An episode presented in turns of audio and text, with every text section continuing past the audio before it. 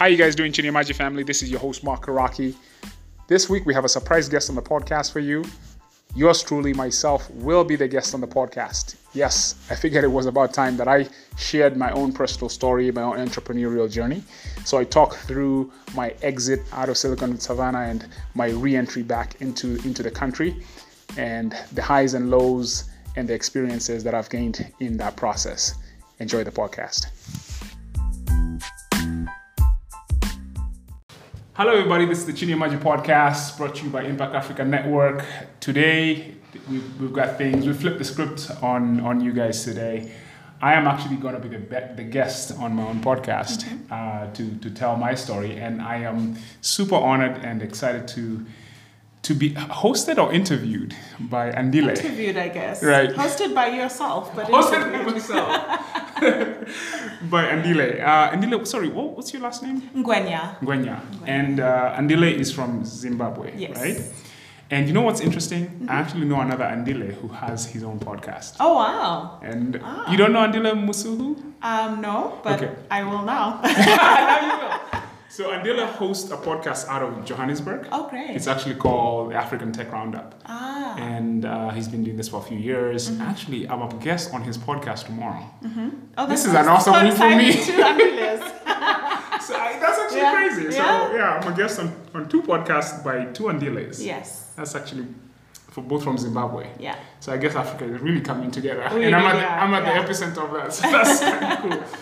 Anyway, so um, so yeah, I'm a guest on my podcast. Mm-hmm. Uh, this is an opportunity for me to tell my story, my yeah. entrepreneurial journey, and and all that. So thank you so much for being gracious enough uh, to pitch it. Mm-hmm. You found out about this yesterday. Yes, found out about it yesterday. It was a bit last minute, but that's what we do. So awesome. it's good. Yeah. So audience, I'm meeting Andile the first the first. Yes this is our first meeting, our first official meeting. meeting so yeah. you're meeting, you and I are meeting Andile for the first time. So, yes. um, so tell us uh, about yourself, introduce yourself, and let's go from there. Okay, so my name is Andile Ngwenya.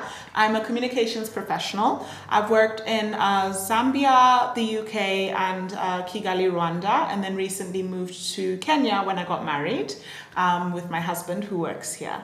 So I've worked within communications for uh, NGOs and humanitarian initiatives such as World Vision Zambia, UNICEF Zambia, and I was working at um, an, a small initiative called the SDG Center for Africa. SDG meaning the UN Sustainable Development Goals Center for Africa in Kigali, Rwanda, before I moved to uh, Kenya.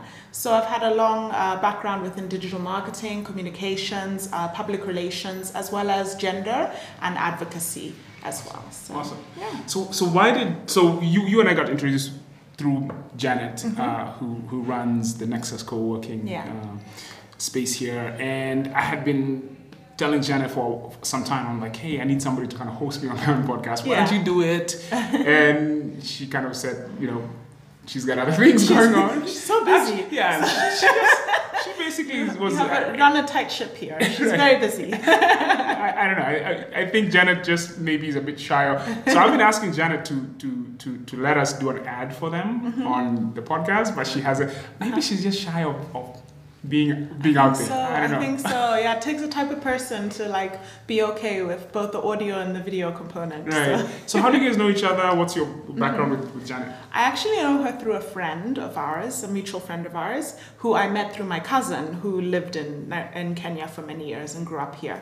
Mm. Um, I also grew up in um, Nairobi a little bit when I was younger. Oh. So it's moving back here is like moving back home. So uh, it's a, it's a nice experience. It's um it's very alive alive and i find that there's so many different you know businesses that have started up and different areas of business that people can go into mm. and more easily these days with more um, more easily accessible funding initiatives as well mm. so it's such a great city to be in and it's very alive right, i love right, it here right yeah. you know some some entrepreneurs will push back on that easy access to funding well nothing's ever really easy but i mean it's it's more easy Easier. to get more information about it you know there are more conferences held about it there's more um, organizations startup uh, organizations that fund other startups you know so it's it's more of a situation where you don't have to search for the information. And I think that's more um, because of our digital innovation that we have. You know, everything is accessible online.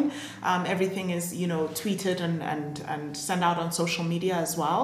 But um, also because there's just more of it, I right. feel. right. Yeah, it's an inter- It's definitely an interesting time Yeah. for uh, Africa at Yeah. large, but also Mm. specifically certain uh, zones like Mhm. like Nairobi, Yeah. Silicon Savannah. Yes. um, uh, it's doing its thing. And there's a lot of, it's attracting a lot of energy, people around this innovative entrepreneurship, right? Mhm, So that's, true. that's that's that's that's very true. Um, so you've been you were in Kigali just before you came, right? Yes, I was in Kigali How would you compare the two? Oh. Have you been long enough to be able to kind of Oh, yes. suss out some differences? Yes, even speaking Kinyarwanda. So, Oh wow. Okay. but um, yeah, Kigali is a booming city. It's very small, so you wouldn't actually notice it when you got there. But once you get into whether it's your your field is technology, whether it's um, entertainment and communications, public relations, events, um, there are so many different areas of business that you can go into.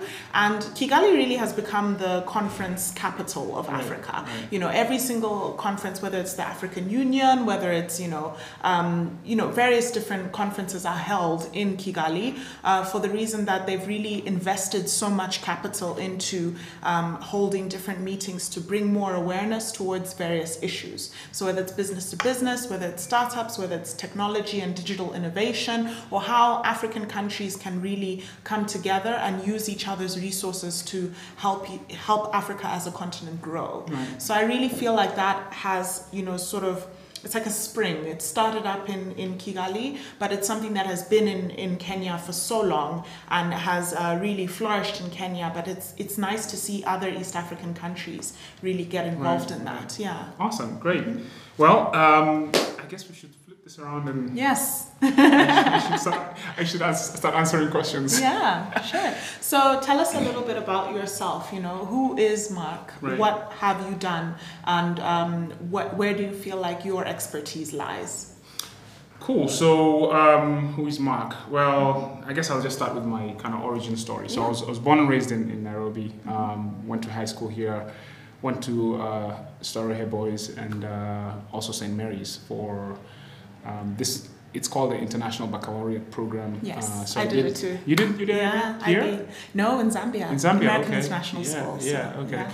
So I, I did both of those, and um, and I my you know my, my dream you know when I was going to high school and, and that time was was uh, was to play professional soccer actually. Wow. Yeah. So I guess I was raised by a single mom Yeah. and, and, and you know we, we didn't we, we struggled to kind of just maintain a middle class Mm-hmm. lifestyle. Um, as you can imagine, a single mom you know, uh, in, in Africa or any part of the world, really, Yeah. it's, it's, it's, it's, uh, it's tough going. Mhm. And so through those life experiences, I kind of had a, developed a sharp sense for, um, you know, the need to control your destiny and kind of be very pragmatic Mhm. about uh, the choices you make in Mhm. terms of them leading you down the path you need to go, which is basically being able to um, be financially independent and, and that type of stuff. So, um, so very early, I kind of uh, looked at, I took stock of my uh, assets Mhm. and liabilities, if you will, Yeah.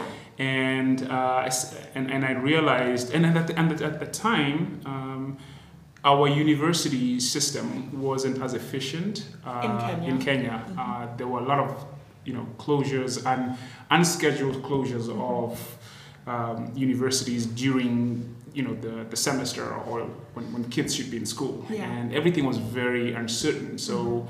you know i graduated from high school and I, I, I got accepted in university here because you sit this kind of national exam where everybody competes for this small percentage of university slots Okay. and you know um, Is that like an SAT or? Ah, it's, it's a national exam, so Okay. ACT is more of a, I guess, a board. I don't know if uh, ACT it's different. So Yeah. here it's it's just everybody in the country uh, on their all levels of, you know, when they graduate high school, they sit the same exam, Okay. and that is kind of like an entry into um, higher education. Yes. And there's a certain uh, set of slots of public universities that accept those people who actually make it. So Okay. it's kind of like a competition to actually get in. And Yeah. you know, most of my friends, the school I went to actually did pretty well we, we, we usually graduated 98% of the kids in, Wow. in my high school Yeah. went to university, and it was just a, a great school to be part of. And, Yeah. Um, and so anyway, I got accepted into university. But when, I, when when you started looking at the conditions on the ground, it was like, Mm. wow, okay, you're putting yourself in this cauldron of uncertainty, Mm. right? And waiting to see what happens. And then when I played out, okay, so what happens even when you graduate? Uh, just not having enough information about what the opportunities were available. Because when I, you know, when I when I looked at my my friends and their parents, Yeah. uh, the people who did well tended to be one of two types of people. Mm-hmm. Um, either, maybe three. Um, either they had old money, right? Mm-hmm. Um, and who knew where that money came from? Everything at the disposal. Yeah. Right, they had old money, and, and usually that came from you know in you know legacy in the after post independence kind of Yeah. somehow people made money at that time, um, or they were in the in politics, Yeah. uh, or they were in business in some way, shape, or form. Mm-hmm. Those are the only those are the only paths to kind of financial independence that I saw, and I didn't see. I didn't have any access to any of those, or, or, or first of all, we didn't have the, the old money thing wasn't a thing Yeah. um, politics just was like this i was not interested in that or how even it's not even something that if you're young uh, Was on your radar? that's that's something you, that even you could you'd think about Yeah. right and then um, business so business was always a question of okay you need capital to Yeah. actually start a business and I, I remember just kind of evaluating those this, the circumstances and saying okay what is it that i have that i can deploy Mm-hmm. right i can put to work that can get me help me cross the chasm and to me in my view crossing the chasm was this uh, capital right you needed capital to be able to inst- set up a business of some kind or, or at least get to the other side because there were only two types of people in, in society there were Yeah. those who were, had made it and there were those who, who hadn't in, Yeah. in, in kenya back in the day and still very much the same um, there was no real middle class or a path or, or, or um, a way that you could point to that if I do X, Y, and Z from a starting from a standing start, I could actually make that that that that uh, Transition. transition. There was this, just this big chasm that I couldn't. Yeah. So in my view, I was like, okay, these conditions don't don't bode well Yeah. for for uh, an ambitious young person or Mm. who wants to, to make something of their of their life. Can I ask, did other students at the school that you were in feel the same way? Number one. Number two, did you have an international community or was it mainly Kenyan students in your school? So which school? Because there were, In, in uh, high school? okay, so For in, IB, yeah. Okay, so so so so both communities. So IB is almost like an extension of high school. Yes. My real real high school experience was Starehe. So that's a very interesting school. Like five percent of the students who, who attended that school Mm-hmm. came from completely underprivileged backgrounds. I mean, Wow. kids who were pretty much poor, Yeah. right? And it was supported through uh, philanthropic kind of um, uh, donors, and it was quite a phenomenon, to be honest. Starehe has produced some of the most uh, uh, high performing um, professionals. Uh, students went through that program, and I remember, you know, just when I went there for my first uh, year, I remember kids who had never seen a light switch. Wow. I remember kids who had never seen uh, running water, right? And I was a Nairobi kid. I was born in the city, and I was like, wow, this is very different even for me to experience that. And today, some of those people are living in different capitals around the world Wow. right? So that's kind of what the, the power of transformation, exposure, Mm-hmm. access.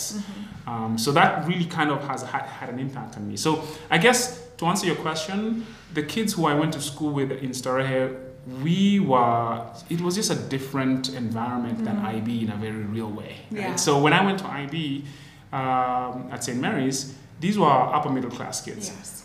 I wasn't upper middle class by any stretch of the imagination, right? I pretended I was, I acted like I was, but not really, right? We're, we're hanging on by, by the skin of our teeth, if you will. Yeah.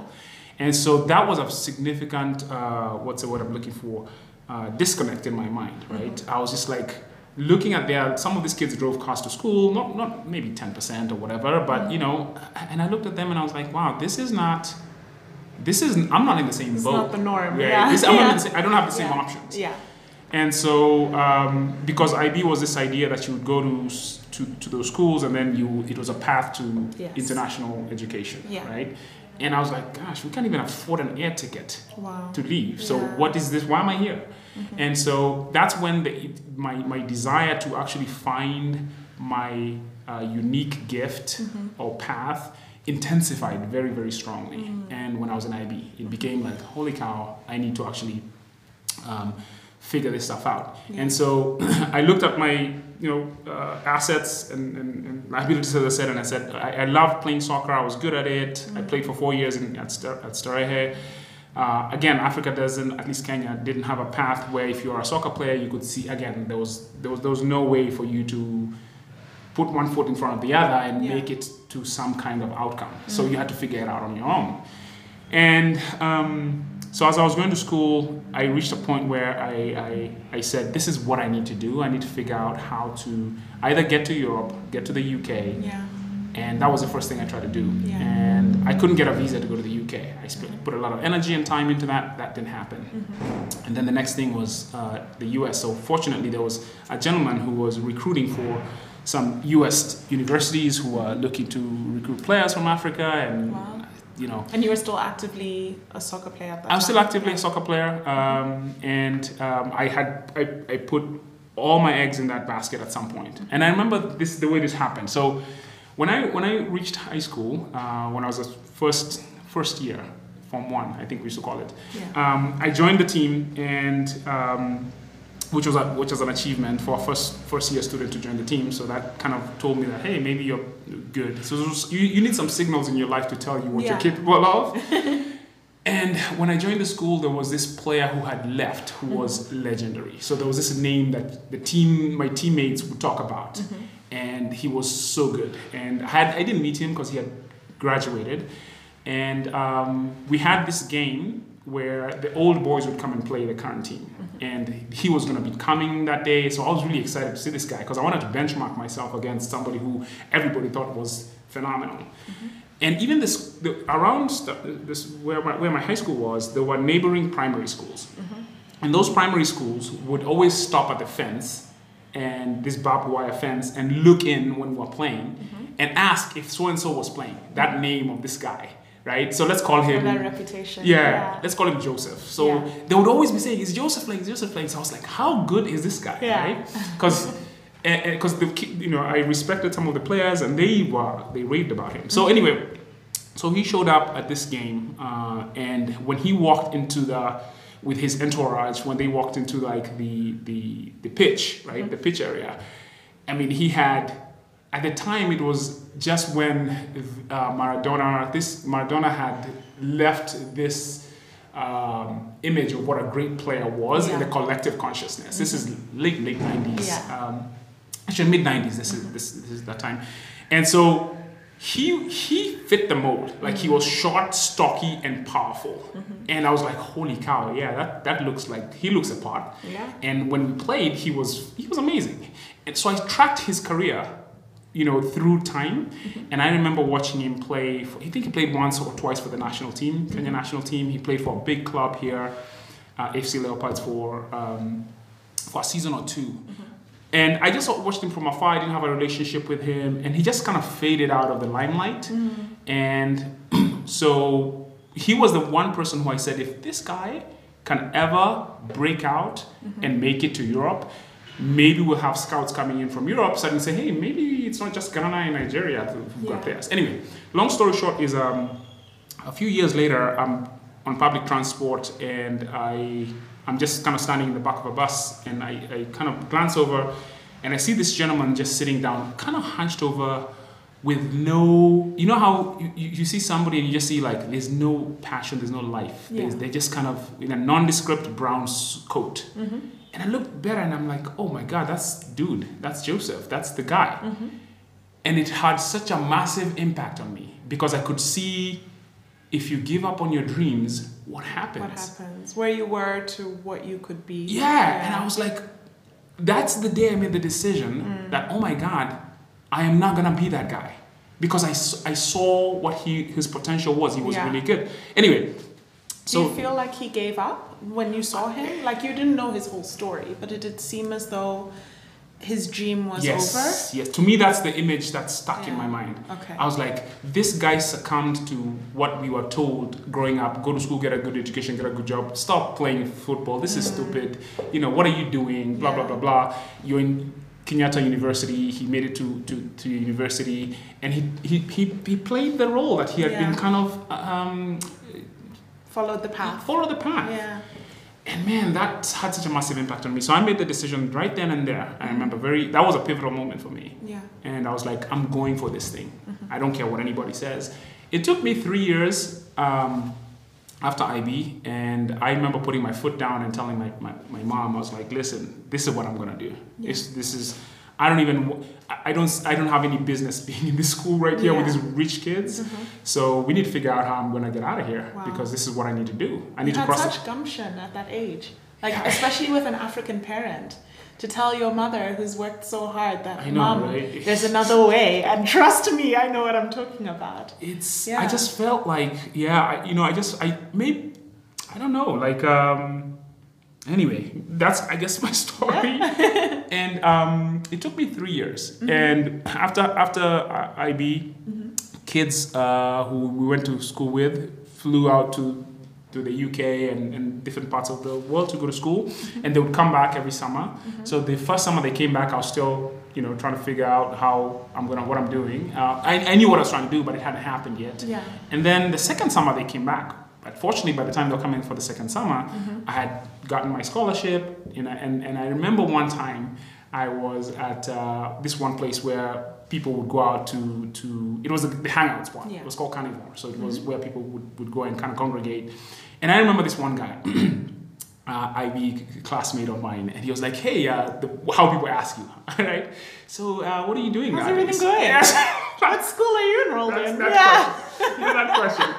Let me just start on you real Yeah. quick. and uh, I remember just uh, saying, "Yeah, I'm leaving for the states next week." He's like, "Oh, really? How, how did that happen?" I was like, "Yeah, I got a soccer scholarship." Wow. And his jaw hit the floor.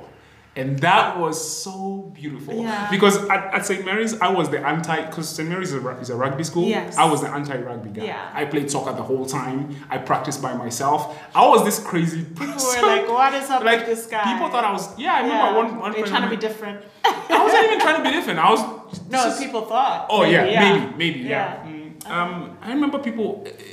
I guess I maybe had one time people saying that this guy is just clueless or Yeah. crazy or whatever.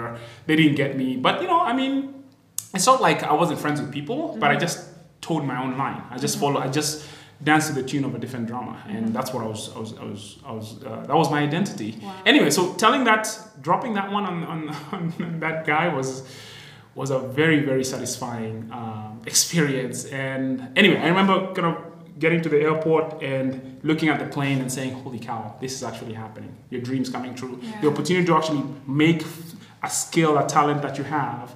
Manifest, yes, Yeah. a dream, Yeah. manifest into something real in the world. That was so like, man, because it wasn't easy. It was three years yeah. of just, you know, uh, having Perseverance. perseverance and having to deal with people telling you, who do you know who's ever done that? Yeah. You know, I'd be like, I'm gonna be the guy who the other kids are gonna say, oh yeah, that he did it. Mm-hmm. And so anyway, made it out there and, and played soccer for a few years uh, in, in, in West Virginia. Um, While studying yeah, yeah, at this was University of West Virginia? Or this was University of Charleston, in West, Charleston, in West okay. Virginia. Uh-huh. Uh, and that's another story. Uh, West Virginia is a very interesting It place. is. it's yeah, it's um, yeah. So um, fortunately for me, I had an aunt who actually uh, immigrated to the to the states at the same time I did, and she Mm-hmm. she moved to California. So I'll visit her over the summers. And my first summer there, uh, it was during just before the dot com bust. This was Mm-hmm. year two thousand. Mm. And everybody in the Bay Area was startups, and it was just crazy, Yeah. right? And so through a friend of hers, she was. Uh, I, I got a, a, a part-time job, or like a summer job at, at a startup, Mm-hmm. and uh, this was the original Uber that nobody ever heard of. Yeah. It's called RideSource.com. Wow. Okay, so this was the dot-com boom. Dot so, com boom, yeah. so this was the first phase of Uber trying to create automatable kind of experiences. Yeah. And so I'm, you know, I worked at RightSource.com and I was doing kind of data, I think data entry, Mm-hmm. and I was in the inside of this thing. And I remember thinking, wow, will this thing ever work? Because my job was actually to call taxi drivers and pull them into the network. And all of them had such different kind of situations. Anyway, um, I'm kind of getting too wonky here. But I got bit by the startup bug. I was like, these people are creating new things for Yeah. real. So I went back to school and then I came back and in, in 2001 and When you I- had finished? when I yeah when I finished and um, and I was in uh, I was back in the Bay Area because that's where I had family and, and it's very fortunate because you could end up anywhere in Exactly, the states right yeah. it's just a luck of the draw And it's good that you had that grounding, like a foundation of having a family member Oh, or, huge, or family friend. It means a lot. it means a lot because you have yeah. a place to start and um, so anyway um, so I was in the Bay Area the dot com bubble had bust and there was not a lot of tech startups uh, or tech jobs or um, what was scarce right? And so I ended up yeah my first job actually was at a, uh, uh, my first real job was at an old school um, silicon chip manufacturing uh, company. and I remember, like, the, during the interview process, they had this kind of very ostentatious uh, lobby area. So I was like, man, this lobby is so cool. Yeah. I'm sure inside must be amazing and have a whole these, you know, glass wall kind of environment. You can, you know. So I was, I had, I built this notion of what it would look like when you went around the corner, Uh-huh. when you made it in. And I remember when I actually made it in, and I just turned the corner and it was Cubicleville. Wow. And I was like, oh my God, this sucks. So like from the reception, you're thinking it's amazing, it's you know innovative, it's this, it's that, and then it's a it's dead the reality of life is it's Wall Street, like cubicle after cubicle. yeah, and I was Yeah. like, man, this is crazy. So Yeah. I lasted eight months. what were you doing there? I was actually so I minored, I majored in econ and minored in information systems, and uh, so my, my whole thing was again was about hedging for uh, optimizing for uh, what is the least shortest path between where I am and the outcome I want, and because you know what football was able to provide for me was an education. Initially, my dream was to play professional soccer, make a million bucks over a 10 year career, and then use that as capital to start businesses. Now I was like, okay, that plan didn't work, but at least I got an education here. Yeah. So, what is the shortest distance between where I am and a $300,000 income, annual income? Because in my mind, I was like, okay, I could, I could send $100,000 back home to my family to start businesses. Uh, I could live off 100000 and I could save 100000 for the future. Yeah. Not even considering taxes. Yes, and all of that, the, the realities of life. and no, no clue about what it. So I had no clue about what it would take. So I remember asking the guy who, the smartest guy I knew at the time when I was in college, mm-hmm. taking a step back, was our systems administrator guy. Mm-hmm. You know, Windows systems administrator, network administrator person. He was the smartest guy I knew in computers, right? and I remember asking him, hey, what's the shortest distance between what, what's the shortest path to a leadership position in a, in a in a company at a VP because I'm yeah just thought VPs make money. And uh, he was uh, and the question was do I do it through tech right? Or do I do it through business? And he said you do it through tech now when I look back I'm like he had never done it so how would he know Yeah. right? So it was just I guess he was like stunned like why is this guy asking me this question? So I gotta give him an answer. Anyway so I when I when I moved to the Bay Area that was my plan right? How do I get to a VP level? At whatever right? Whatever it is but and then um, and then make that money and execute on that on that plan. Um, So that was the tech focus. Was from that advice. so so yes so I, exactly exactly. So so I when when I worked at National Semiconductor that's the company I worked at. Um, I was working in the network administration side and I was starting from the bottom. My job was to coordinate moves. So when somebody's moving a cubicle right or an off they're moving an office there are all these the infrastructure right has to move the phone the connect the internet connectivity just all this stuff. So you, it was called network services anyway. Yeah. um, and it was the most boring job Oh right gosh, you would wait yeah. for tickets to come in and you'd push them to another group to I lasted eight months, man. Oh, I wow. shit. Like, I was like, this sucks. I need a place where I can talk to people, Yeah. engage with the world, move things, More and so on and so forth. yeah. Yeah. I was discovering my personality. What I, what I, what I. Which uh, is always good. It's it's good to you know, when you're starting out, you don't really know. You don't throw know. yourself into things and you learn yourself through it. Totally, yeah. Yeah. And so I lasted eight months, and and I left. You know, I got fired basically from the job because Oh, I, wow. I was just dragging.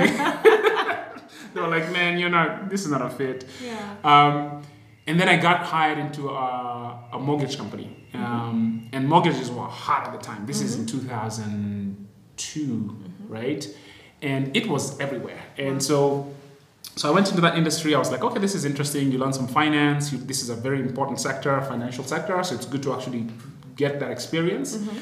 So I spent like two years in that, or uh, three years in that, from 2002 to 2004. And so I actually, anyway, I could tell so many stories. But I, I worked in that industry and, uh, and, and it was such a frothy time. Mm. Like everybody and their grandma was either selling a mortgage, selling a, refinancing a mortgage, mm-hmm. Or it was selling property. It was just crazy, in, especially in the Bay Area, in that, in that part of the world. The whole of the United States was caught up in this frenzy, right? Yeah.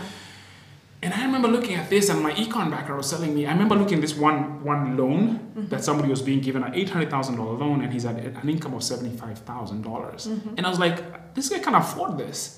And something just told me like, this is not gonna last. Supply and demand mechanics just was to me. I wasn't that sophisticated as, Yeah. as a Wall Street person or whatever, but I just felt like this is not gonna last.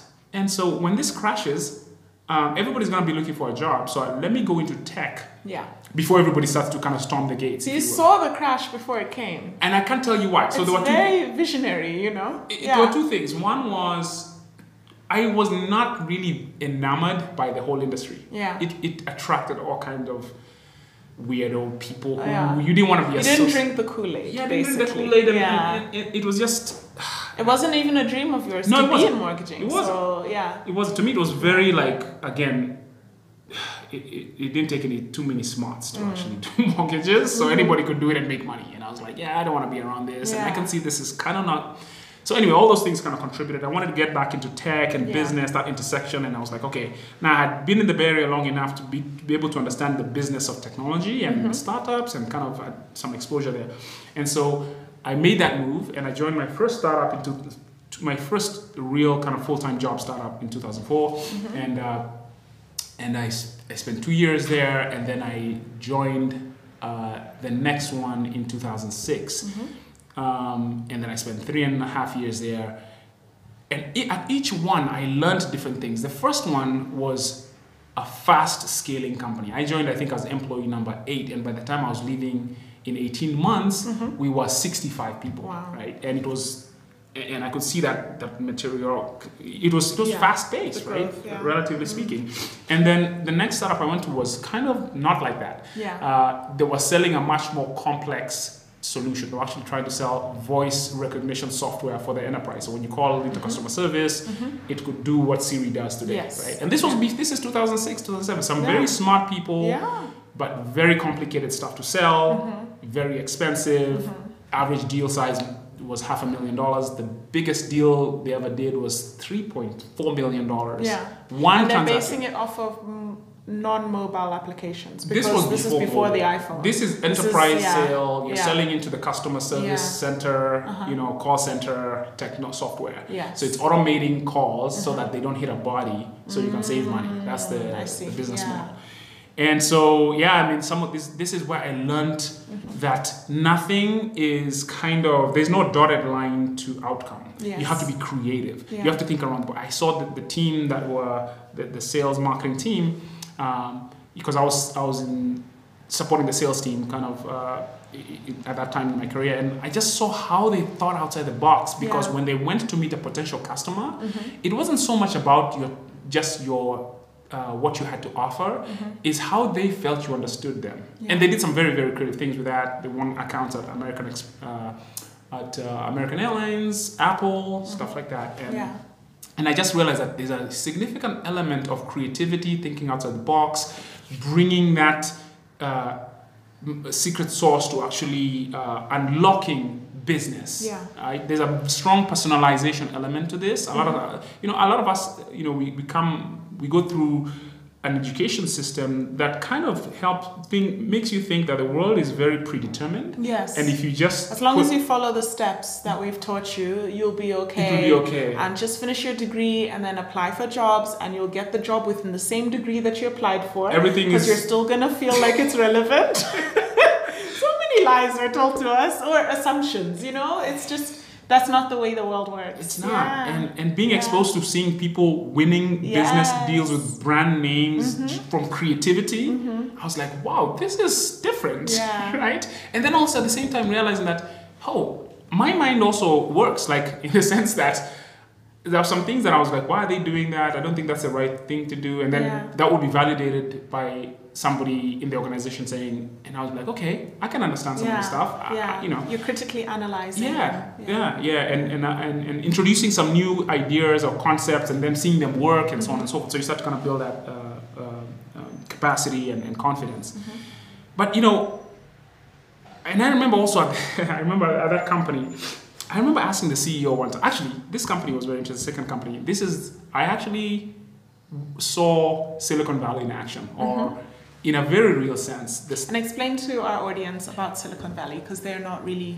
Some people may not be knowledgeable. Yeah, so. I guess the, the way I'd like to describe it is it's it's it's the epicenter has been the epicenter of all technology innovation. Like everything we use, mostly generally speaking, eighty percent of everything we use from a technology standpoint was birthed or built there. Maybe it was built somewhere else, but it was built there for sure. So it's it's kind of like uh, it, it's it's I call it the number one uh, wealth aggregator uh, and innovation entrepreneurship aggregator in history, right? Uh, it's, it's where companies are built. Great companies have been built th- through there because of the conditions that they have. They have venture capital and talent and experience and just a certain kind of uh, ethos, belief system where entrepreneurship is championed and, and you get support and people are so supportive. It's, it's this very, very interesting magical place. At least it was before the tech bro thing came around. Yeah. Um, anyway, so and this was which re- region of California? sorry. Which region of California? Oh, it's Northern California. So it's uh, so the northern. The, I guess it's called San Francisco Bay Area. So it's Northern California, um, between San Francisco, Oakland, that triangle, and San Jose. Kind of that's kind of where the whole magic happens. But the real epicenter of that has always been between San Jose and San Francisco. There's this corridor which is connected by this freeway, these two freeways. One is called 101, um, and Stanford and Palo Alto is in the middle of that. And so that's kind of like where everything is, is created um, over the last, as far as technology, te- the commercialization of tech is concerned. But anyway, so it's it's it's kind of like the petri dish of of if you want to build a career in technology, man, Yeah. there was no better place to be. Yeah. Very few places in the world where you could actually uh, You're very fortunate to have the opportunity to, to live in that area and to, huge huge. Just uh, just what you absorb just by being there by working in these companies by seeing. So what i was going to tell you is like i saw uh, i saw silicon valley in action uh, the dark side of silicon valley where a very be- much beloved cto right, founder of the company or the voice recognition company was walked out of the company Oh wow. right, by, venture, Yeah. by investors Yeah. and uh, that was a surreal experience. We were called to an all hands meeting because we used to have all these all hands meetings all the time, uh, maybe monthly or quarterly or whatever it was. And um, I remember he, he, he stood in front of the company as he would usually do. We're a company of maybe maybe uh, 120 people. And in that office, we had maybe 65. It was distributed team, different parts of, of, of the country and the world. And I remember he stood up there and he kind of uh, was gonna say something and broke down and walked out. Wow. And we're like, what just happened? And then this new CEO steps out in front and takes charge of the situation. And I'm like, we're like, what's happening? That's your first experience. Yeah, that was my first of a turnover. Of, oh, like yes. And you know what's it's interesting was, was we were right next to Apple. Yes. And Apple had the same experience with Steve Jobs. Uh-huh. Right now, where our office is is within the Apple compound of the new building. We were right next to. So all those it's all, you're pressed up against each other with experiences. Yeah. So anyway, so that had a, a very significant impact on me in terms of thinking, wow, this is crazy. Like, Mm-hmm. how could you do that? This was an awesome dude. We're all working so hard, you know. So it, it it it informed my view in terms of how I how I thought the right thing to do was when it comes to business relationships, uh, uh, and how I would conduct myself. Because I wouldn't want to be part of that or do anything like that to anybody, right? So while anyway, so so fast forward to now the next startup I worked at was after that I went to I went to I went to Oracle. So I went to Oracle, which isn't a startup by any stretch, but I choose Oracle because it was my MBA in enterprise sales, right? Because I wanted to learn, ex- expand my horizons, and see more than just any specific domain technologies that were being sold from, you know, I guess voice recognition, and then I was at uh, at uh, online job boards before that, and so on and so forth. So what what Oracle provided me was this complete uh, spectrum of of uh, technology applications that businesses use. So for me, I, I looked at it as my MBA in tech, uh, go to market, enterprise, sales process. Yeah. Just understand the breadth of what's used inside a company, right? From ERP to HR software to BI to just the whole thing, right? How does this, how this thing stitch together? Because you can see a company from the outside, but you don't really know how what's happening, right? In the IT department. So I wanted to get in, into that, and that, that's what I was fortunate to, to be able to do that.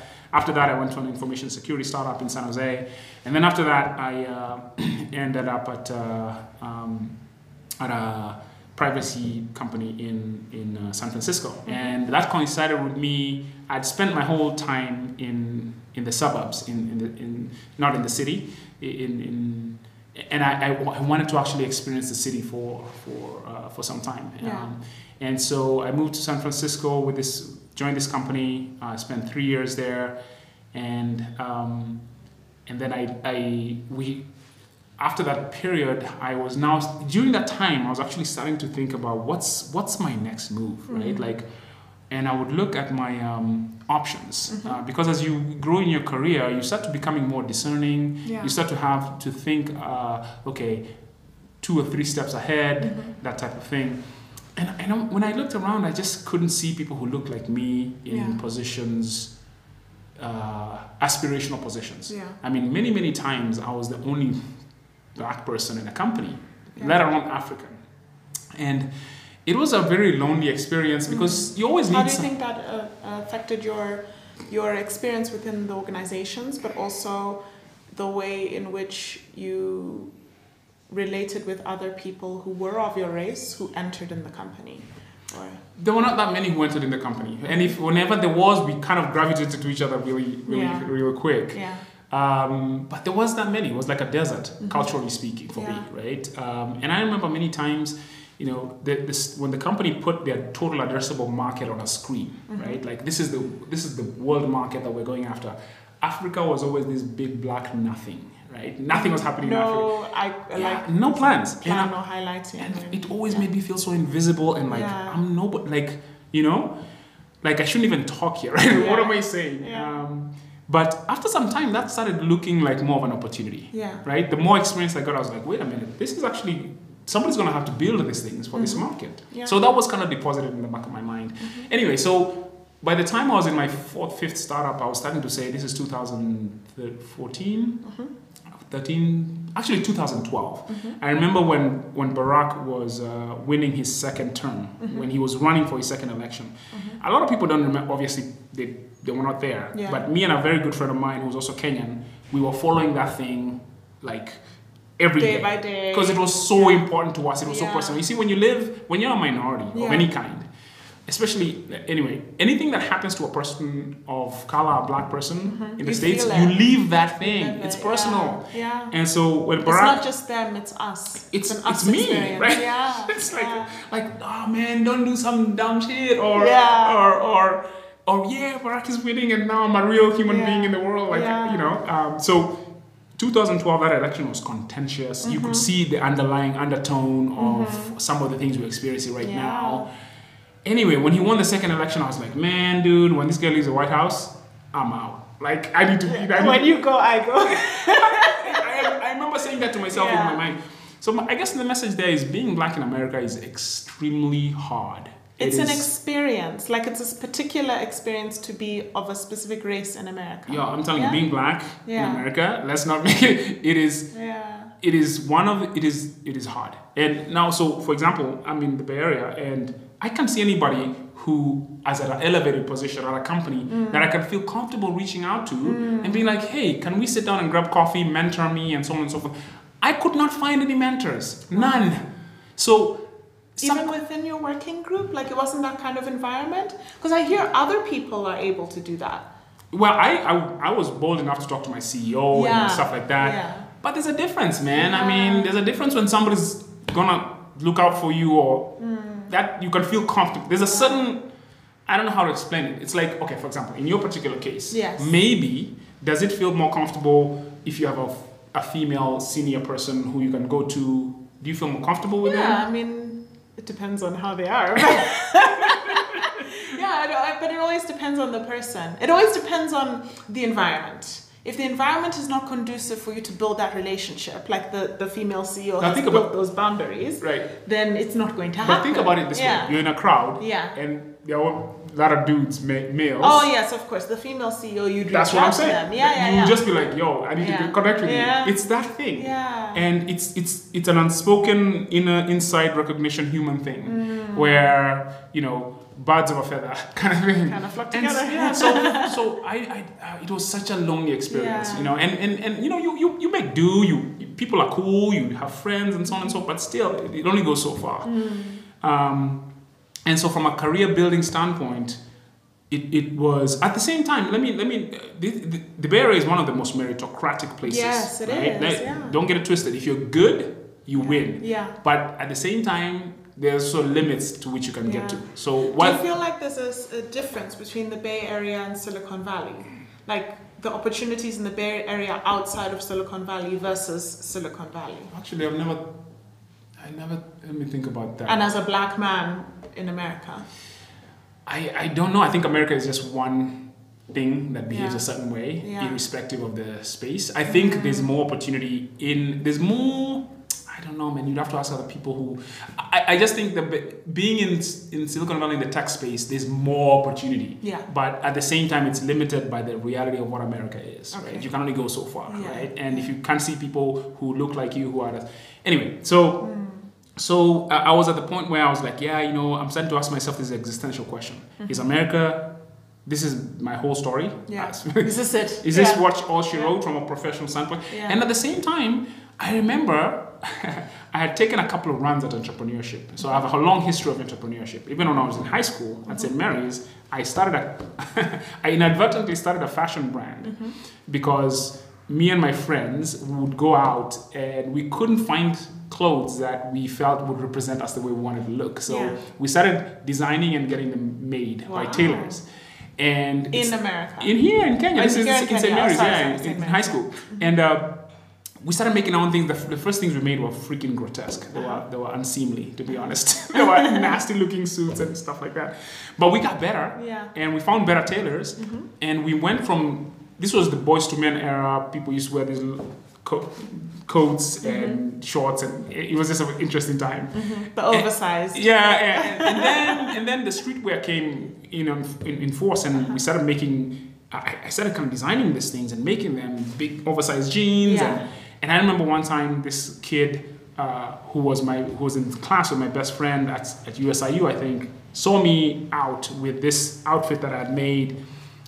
and, and he told my friend, I want that outfit. Can your friend sell it to me? And I remember selling it for a hundred bucks, a hundred dollars. Uh, and um, at the time, it was like, holy cow, What? What is this? Anyway, so I started kind of designing clothes and selling to selling clothes to, Yeah. to kids uh, at St. Mary's. And I would take orders and, and go home to my a whole to my, business. I had a business. Yeah. And I remember my mom was like, just focus on school, stop wasting your time with this stuff. And I was like, you know what? There's I'm gonna, something to this. I'm gonna be the Tommy Hilfiger. Yeah. And I- St. Mary's. yeah. and so kids would, would, would ask for stuff and buy stuff. Yeah. So, um, and I would go after school, I would take the school bus all the way to South B because that's where my tailor was. South B is this neighborhood, I don't know if you know where it is. And I would get off the bus and go to the tailor and take my orders and take them back. And, and it got to a point where I was hitting a, a, a production bottleneck. Wow. The tailor would not have the stuff finished when he said he would have finished. And I have to go and tell this person. that- And I was like, man, I need, I need capital. Yeah. I need to scale this thing. I can see myself in an industrial area with a bunch of seamstresses all kind of lined up and have this factory working, churning Mm-hmm. Yeah. out these khaki outfits and stuff. I started dreaming. And then my friend was like, you know what? The same friend who actually helped me sell the Uh-huh. first time, he was like, I have a friend, I have a classmate of mine, another one. Her dad's got money. He can, he can maybe let's go talk to him about capital. Yeah. this is your investment meeting. Uh huh. This was my angel investment meeting. I remember very well. And this Yeah. this home was in USIU, which is on Thika Road. Yes. And I remember taking two matatus all the way there one morning, very serious. I'm ready to actually talk to this dad and be like, man, we're gonna be. We go into this house in this home, multiple cars. Okay, clearly there's some signs of deep pockets here, right? Um, and this goes back to the story of lack of capital. Yeah. I remember I told you about. Yeah. So, and I sit down in this kind of waiting breakfast area. They have this big house and so on and so forth. And I'm just sitting down. My friend comes, and we're sitting and waiting and waiting. And the girl shows up. And I thought it would be this very kind of like, hey, how you doing? Here's my dad, and so on. Let's talk about this stuff. Mm-hmm. And she comes. She proceeds to sit next to my friend and starts kind of talking to him. And it dawned on me, I'm a third wheel. Oh my gosh, this is not a business meeting. this is personal. I'm like, my man, dude. I remember I was Like, so. aren't we here for business? I was so bummed, man. I remember walking home that day. But it shows you the focus. You know, like some people in life have certain focuses, and your focus there was a business mindset. Dude. like we are here to close this Why am. I now Yeah. watching you guys talk And he's on a date. Yeah. I'm like, Yeah. wow. I remember I was so bummed. Yeah. And I, I, I- said, I'm not gonna do this because if I can't do something at scale Uh-huh. properly, I'm not gonna do it. You know. So that's when I was like, I gave it up. Mm. Yeah. And people started kind of taking those designs and making them. I started seeing people kind of, Oh my you know, gosh, your brand was taken, basically. my style, my whole thing. Uh, Yeah. And, and some of my friends from high school tell you, still tell me about that today. You're the one who actually started this. Yeah. And those anyway. So where am I? How did I get here? Okay, you're talking about how you've had a business mindset Right. even from then, an entrepreneur. Totally. So now, at one of the startup, when I was working at one of the between one of the startups I, I worked at in, in, in the Bay Area, Uh-huh. I was like, you know what? I need to kind of do my own thing, right? Yeah. I, I need to build something. So what I knew how to do was I saw the oh, this is when the undersea cable had hit Kenya. Mm-hmm. Now all of a sudden Kenya was being touted as the next business process outsourcing destination Mm-hmm. because we have a very, you know. Uh, affinity our cultural affinity to the west is Yes. not that far Yes. Mm-hmm. our accents can you know we can talk that talk it's because india had been dominating that for a while and they struggle with accents and so on and so forth Mm-hmm. and so i was like man i'd seen people build business a lot of companies that what you when you'd call customer support or when you had all outsourced to india and there was this backlash that was beginning to happen Mm-hmm. Yes. people were not happy with that Yeah. and so i was like i know kenya culturally we're on point We can we can actually make this thing we have an advantage and even we can do a more higher value play Uh-huh. beyond just customer support, we can actually do sales support. Meaning, like the work I had been doing when I was starting my career was what, what you call a sales development rep, where you basically schedule meetings for your senior uh, account executive. Your job was to get on the phone, send emails out, and co- talk to people and say, hey, we're selling this technology. Can you take a meeting with us and hear about it? So that was my job Yeah. uh, early on in my career. So that's how you make it up to this to the top sales like, uh, enterprise account executive. That's kind of how you you, you climb the ladder. That's the path. So I understood that bit, that play, and I was like, Yeah. yeah, we could do that. Yeah. And at the time was when the cloud SaaS software as a service move was beginning to happen. Mm-hmm. Software as a service had had these e- economics that were very um, challenging to startups because you did not make your money for a long time. You see, the way you sold software before was, you know, shrink wrap software. You basically sold a million dollar deal, and you could, you know, you know, put that money in the bank and actually. But software as a service, people used it. Uh, piecemeal basically Yes. right as Yeah. you as you needed so to speak and so you didn't have that million dollars that a million dollars was earned over maybe long period of three four five years or whatever it was Considering your software is still applicable. yeah, yeah, exactly. So it was a very different kind of environment. It was challenging to companies in terms of how the, the economics of it all. And so Mm. they're looking for, okay, this as a service thing is putting pressure on the financials of startups. And I was like, that lines up very well with providing them outsourcing this sales development rep Mm-hmm. situation. So I got this domain, blueoceanleads.com. I remember I got this Blue Ocean Leads and I gave it up and somebody uses it right now. I should have sold it for some money. But anyway, Mm-hmm. Yeah. so I had Blue Ocean Leads and I was like, I'm going to actually go down this path Okay. of establishing a team here who can provide sales support to to these startups that were struggling with uh, you know um, the financials of their sales process because one of the So most the team based in Kenya, team based in Kenya supporting the US startups, US startups. uh, okay. along this kind of higher value uh, um, um, proposition, if you will. And so I actually hired five people here in Kenya. I started training them. Now here was a problem. I would be training them at night, right? Uh-huh. I would You be, were based in the States I'm based in, the Bay Area. Okay. And I'm trying to get my first contract, my first deal during the day. And I'm still trying to work a full time job. And I just joined a new startup. Yeah. And I was like, if I can get my first contact, Yeah. contract, Yeah. we can start to actually make it work. Mm-hmm. And it will be easier to get, because you need that first reference customer. Mm-hmm. And you need that first operational experience so people can start to learn. And Mm-hmm. you need that first win Yeah. and we were so close to getting one. I remember talking to this one company, and they sent me a contract to review and so on. So I'm doing this thing at lunchtime, man. Wow. Right? Yeah. And I'm like, I just need to get this one. Unfortunately, it was going towards the Christmas break, Mm-hmm. and when when people broke for Christmas, when everybody came back the next in January, Yeah. the whole story had died. Like I think the guy Mm. who was bringing me into the company, the VP of sales, had left or something like that. Yeah. Change of regime. My whole thing had died, and I was counting on that one. That was the one I had gotten closest, and I was Mm. like, man, there's no way I'm able to do this. I'm kind of abbreviating this. I was paying these people out of pocket. Yeah. I was doing this thing in my.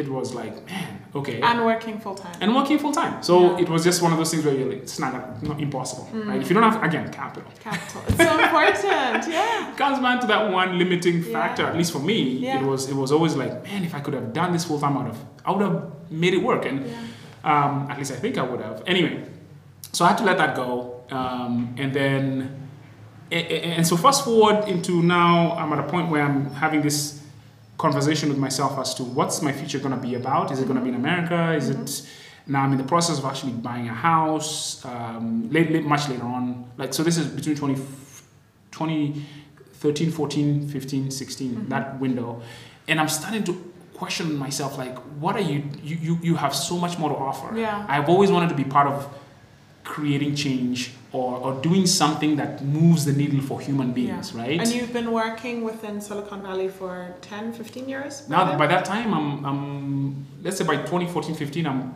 um, in the Bay Area. I'm thir- 13 years in at the Uh-huh. time, right? Okay. And then, anyway, so so I'm, I'm asking myself these bigger existential questions, Mm-hmm. right? Where's your future? Is it going to be here?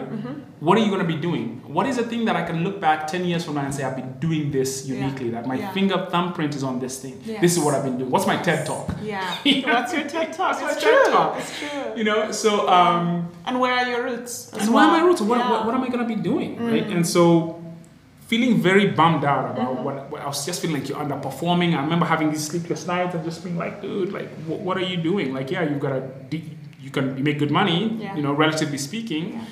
Um, and, but is, I need more. I, I need juice, right? Mm. Because I sometimes you work with people and you're like, man, some of the things that people worry about, you know, the politics, the it's just not my thing. I'm not a polit.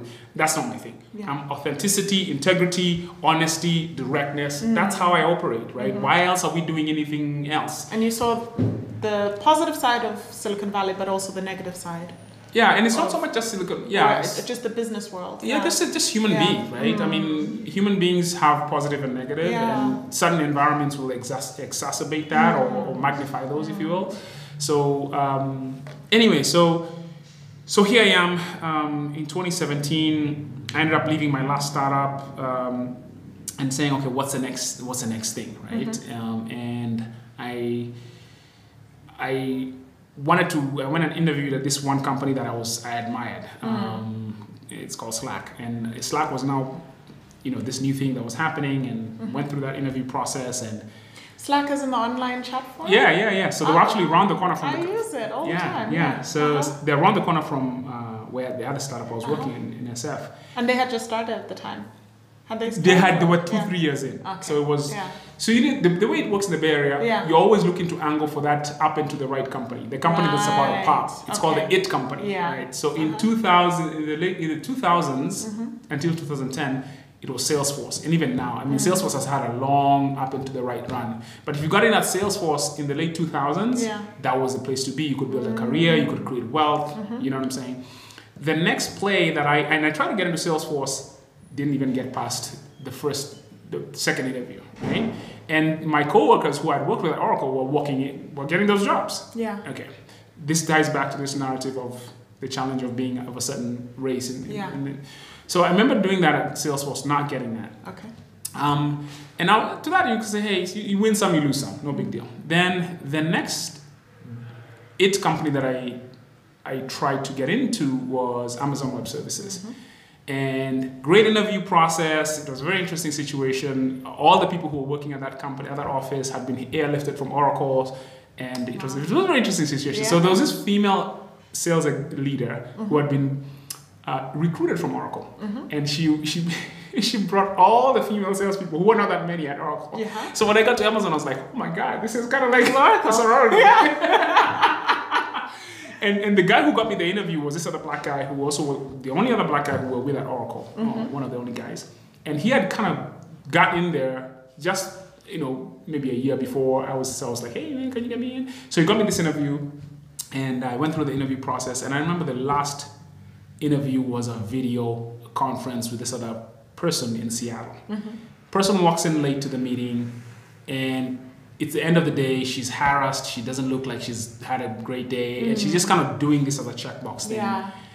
And it just didn't go well. Oh, wow. right? And I remember leaving that meeting. When I remember leaving that, and I'm just like, and even she came in late, and we didn't finish the interview because the conference room she had booked Had another. had another in 50. yeah. Yeah. Mm. So I was like, dude, I'm done. Right, that's Couldn't it. even get your. Right. And yeah. so missed that one also. And I was like, man, dude, like anyway, the third the third one was Slack. And these are all the eight companies you're trying to get into.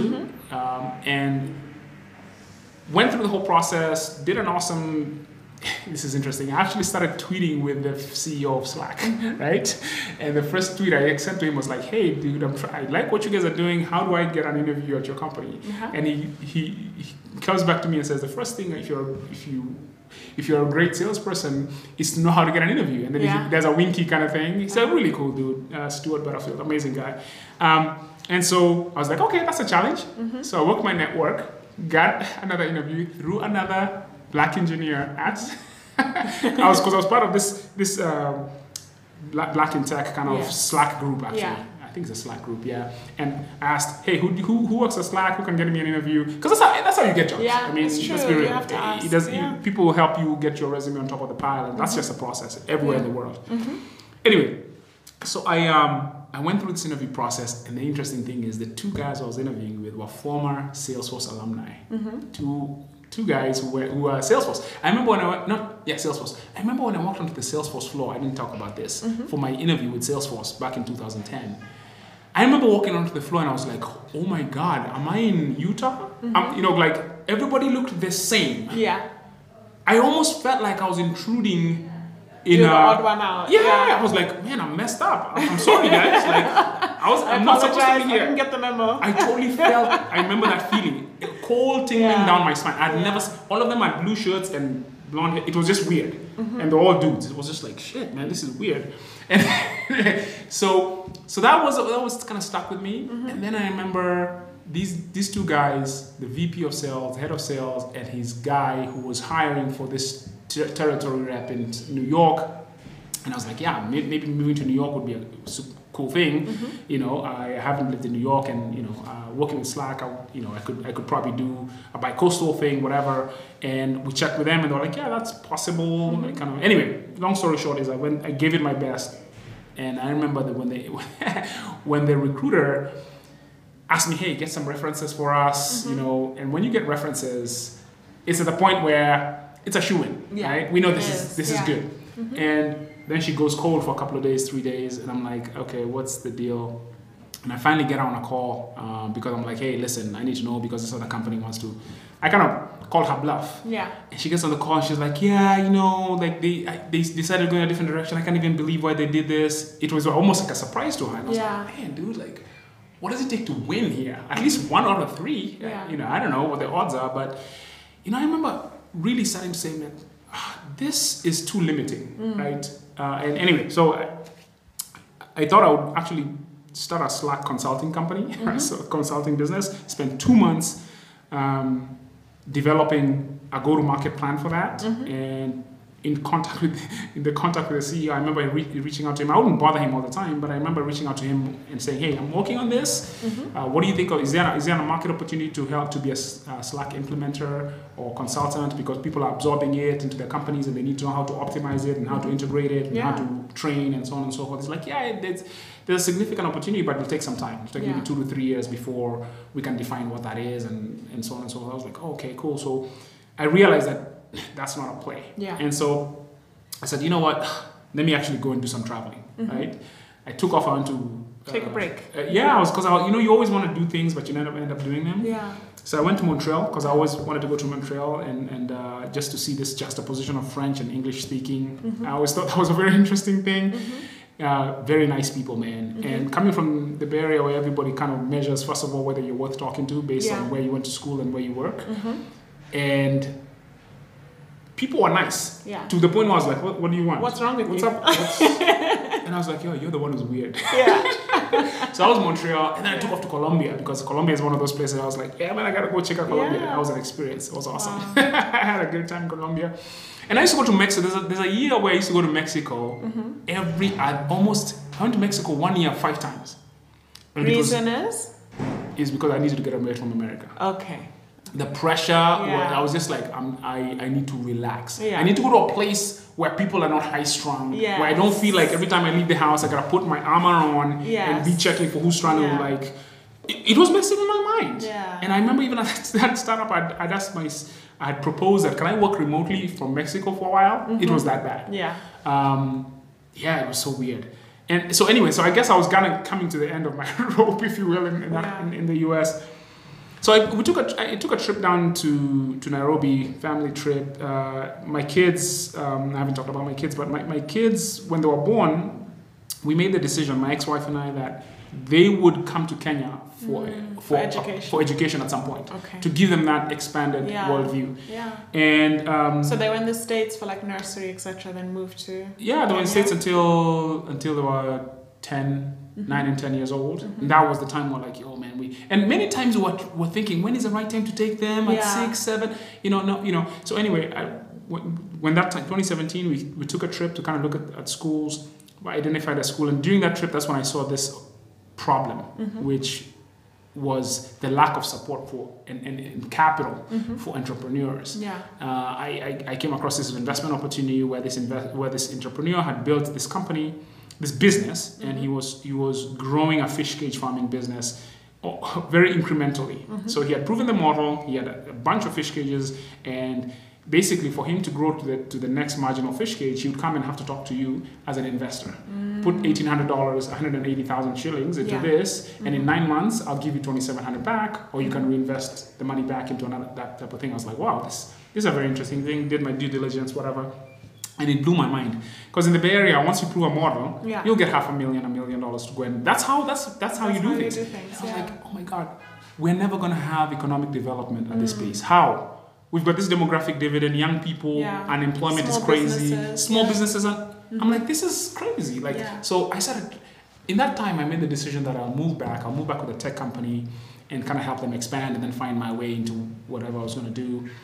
But I, I couldn't get my I couldn't get my mind off of this opportunity and this problem, mm-hmm. right? And I was like, this is a big challenge. Mm-hmm. We're gonna have a social, economic, political upheaval situation if we cannot deploy this, you know, productively provide employment for this young population. Why, why are we talking about demographic living if we can't have economic growth? What are we doing? Yeah, and so for me, it was like, how do you solve this problem? So I started investigating and doing my research. Who's deploying capital? Where, what type of funding is available? Because I, I was used to this Bay Area kind of world, Silicon Valley, right? And so when I started looking at that, I was like, oh my God, people again looked a certain way, right? The people who are in private equity, um, private equity was kind of the most mature uh, asset class here. There was, I think, one VC fund, and I started saying, okay, mate, this is an opportunity. We got to go in and start to to uh, fix this problem. Yeah. And so as I, it just sucked me in completely Yeah. because it was one of those things where I was like, I understand You're startups. consumed Yeah. I was just I started doing my research. I started talking to entrepreneurs here.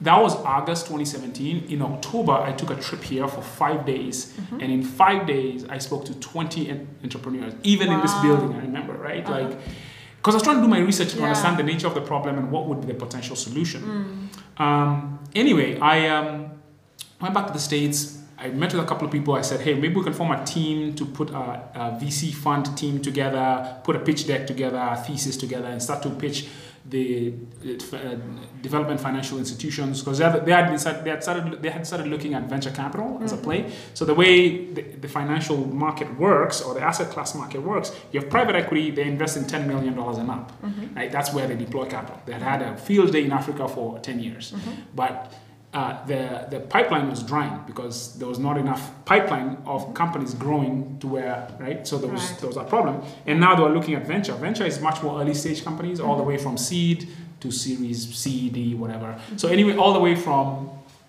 I don't know. In our market, seed could be 200, 300, 400, 500k, or angel. Angel is even less than that. But anyway, much earlier stage investing, and so. Yeah. I was looking to see who's doing that here and where's that money going, and it became when I uncovered that kimono, I realized that oh my god, this is much more of an emergency than I thought. Mm. Everybody who was building anything who had been invested in was white, and I was like, you've got to be what's happening right now? Because in my view, I was like, I was in this world where I had a limit to what I could do, and I could track that back to the lack of people who look like me who Like could diversity, Yeah. yeah.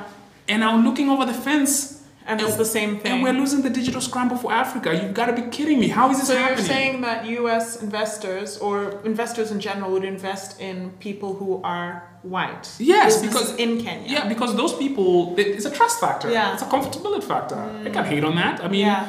I mean, we need diversity, and you need to actually open your aperture and Yeah. don't be in your comfort zone the whole time. Yeah. But that's human nature in a very real sense. There's trust. There's stereotypes. There's you know pattern recognition, all, this yeah. other stuff. You know, Village Capital wrote wrote a report on this how.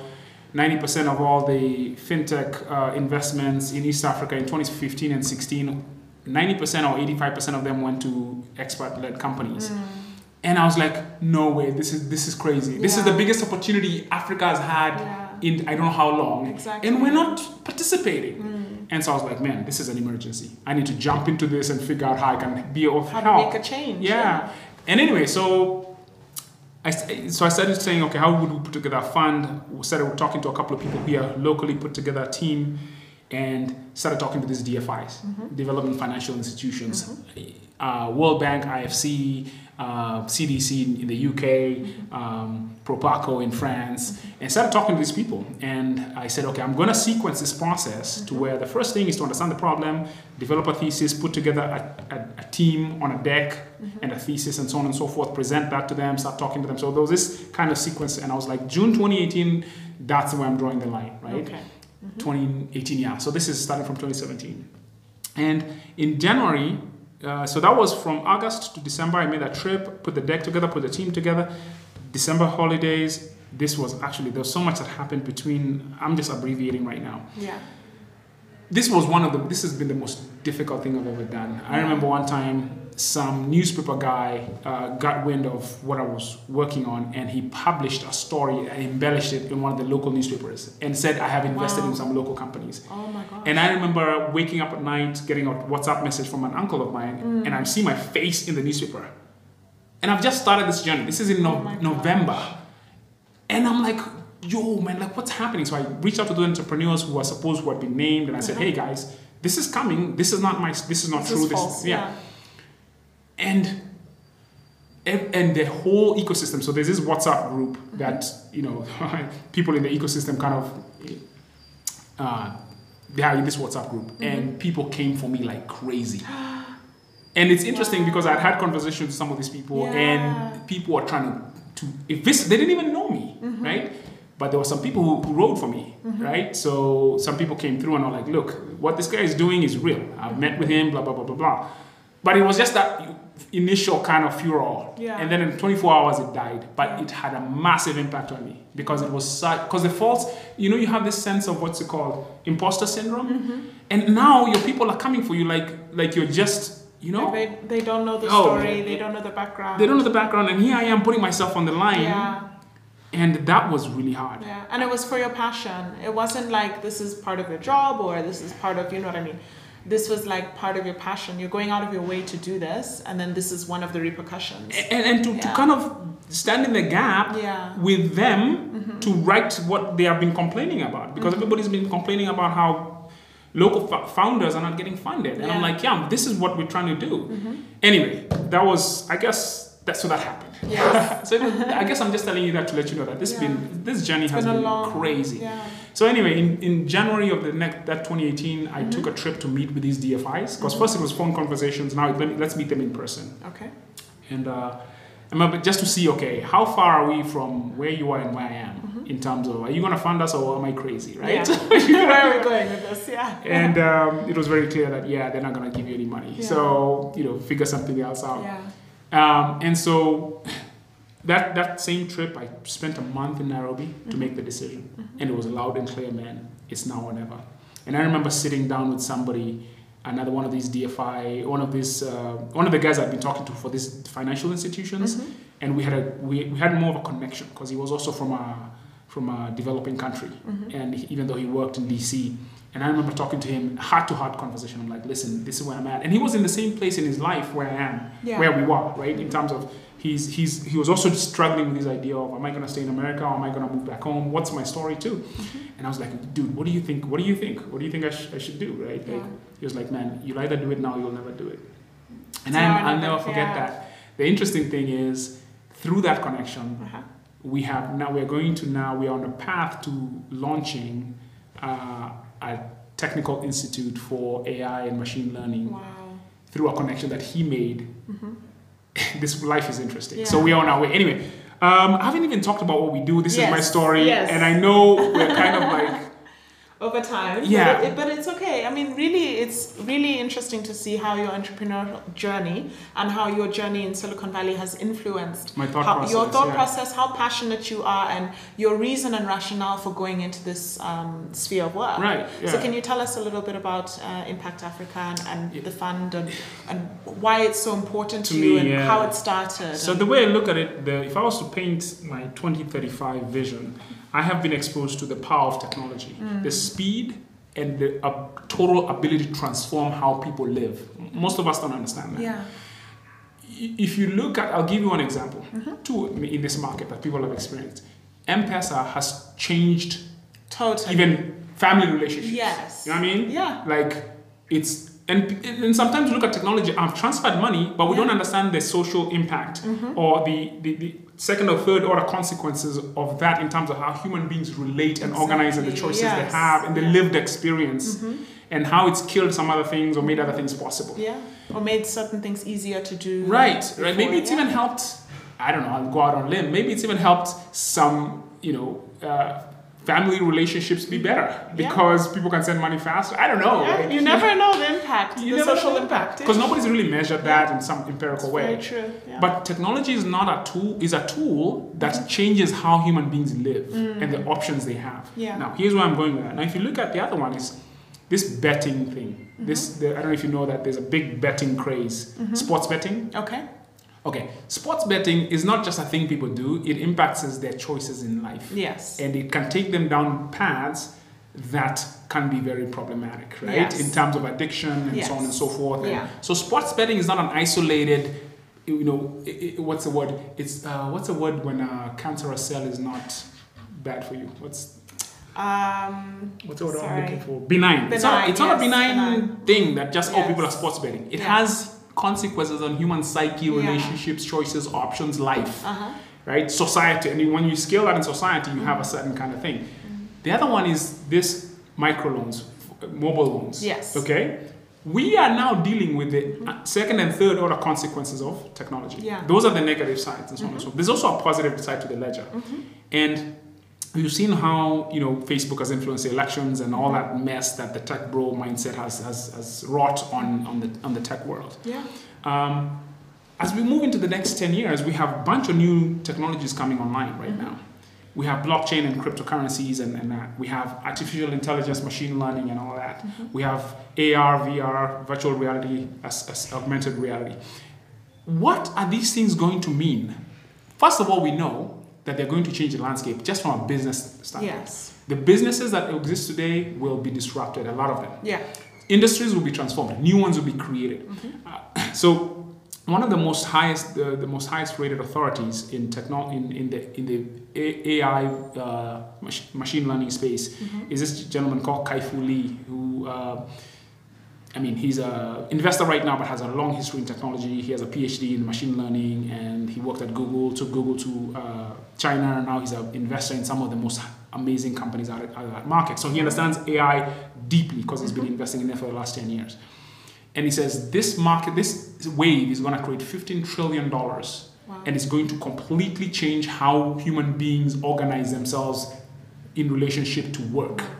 Okay, so I'm like, okay, 15 trillion dollars. How much of that can we get? Yes. Right. And so, but beyond that, what does it actually mean in terms of how our society, socio-economically and politically, organizes? Because if blockchain has anything to do, it becomes a thing, mm-hmm.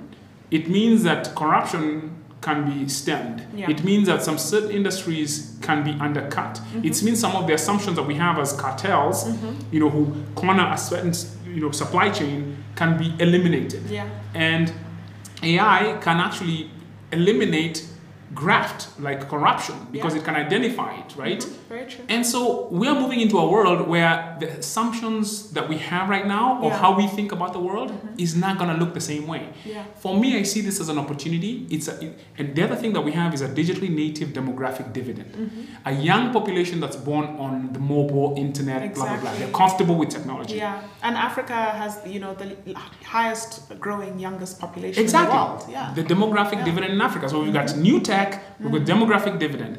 To me, that is a wedge moment. Mm. Yeah. That is a moment where if you can capture the opportunity because you have an economic engine Yes. that can provide people with the ability to control their own destiny. Yes. Mm-hmm. You see, the reason why Africa still struggles with mm-hmm. corruption mm-hmm. is because there are not too many alternative narratives of how people can create their life. Yes. There are not too many other robust The industries. same narrative given. Yeah. Yeah, so you have to be co-opted into this hegemony of Yes. corruption and mm-hmm. you know what I call Bonamkuboism, and you know you just gotta toe the line and Yeah. kind of join the you know hog line, yeah. right? Don't speak. Don't say Yeah. anything. Just Just continue. just join Follow us and yeah. be as corrupt as we are. And this Yeah. is this is you always hear this is how things Are this is not how thi- Oh. Ah. exactly you've heard that one right? I hate that oh one. my god, it's unbelievable.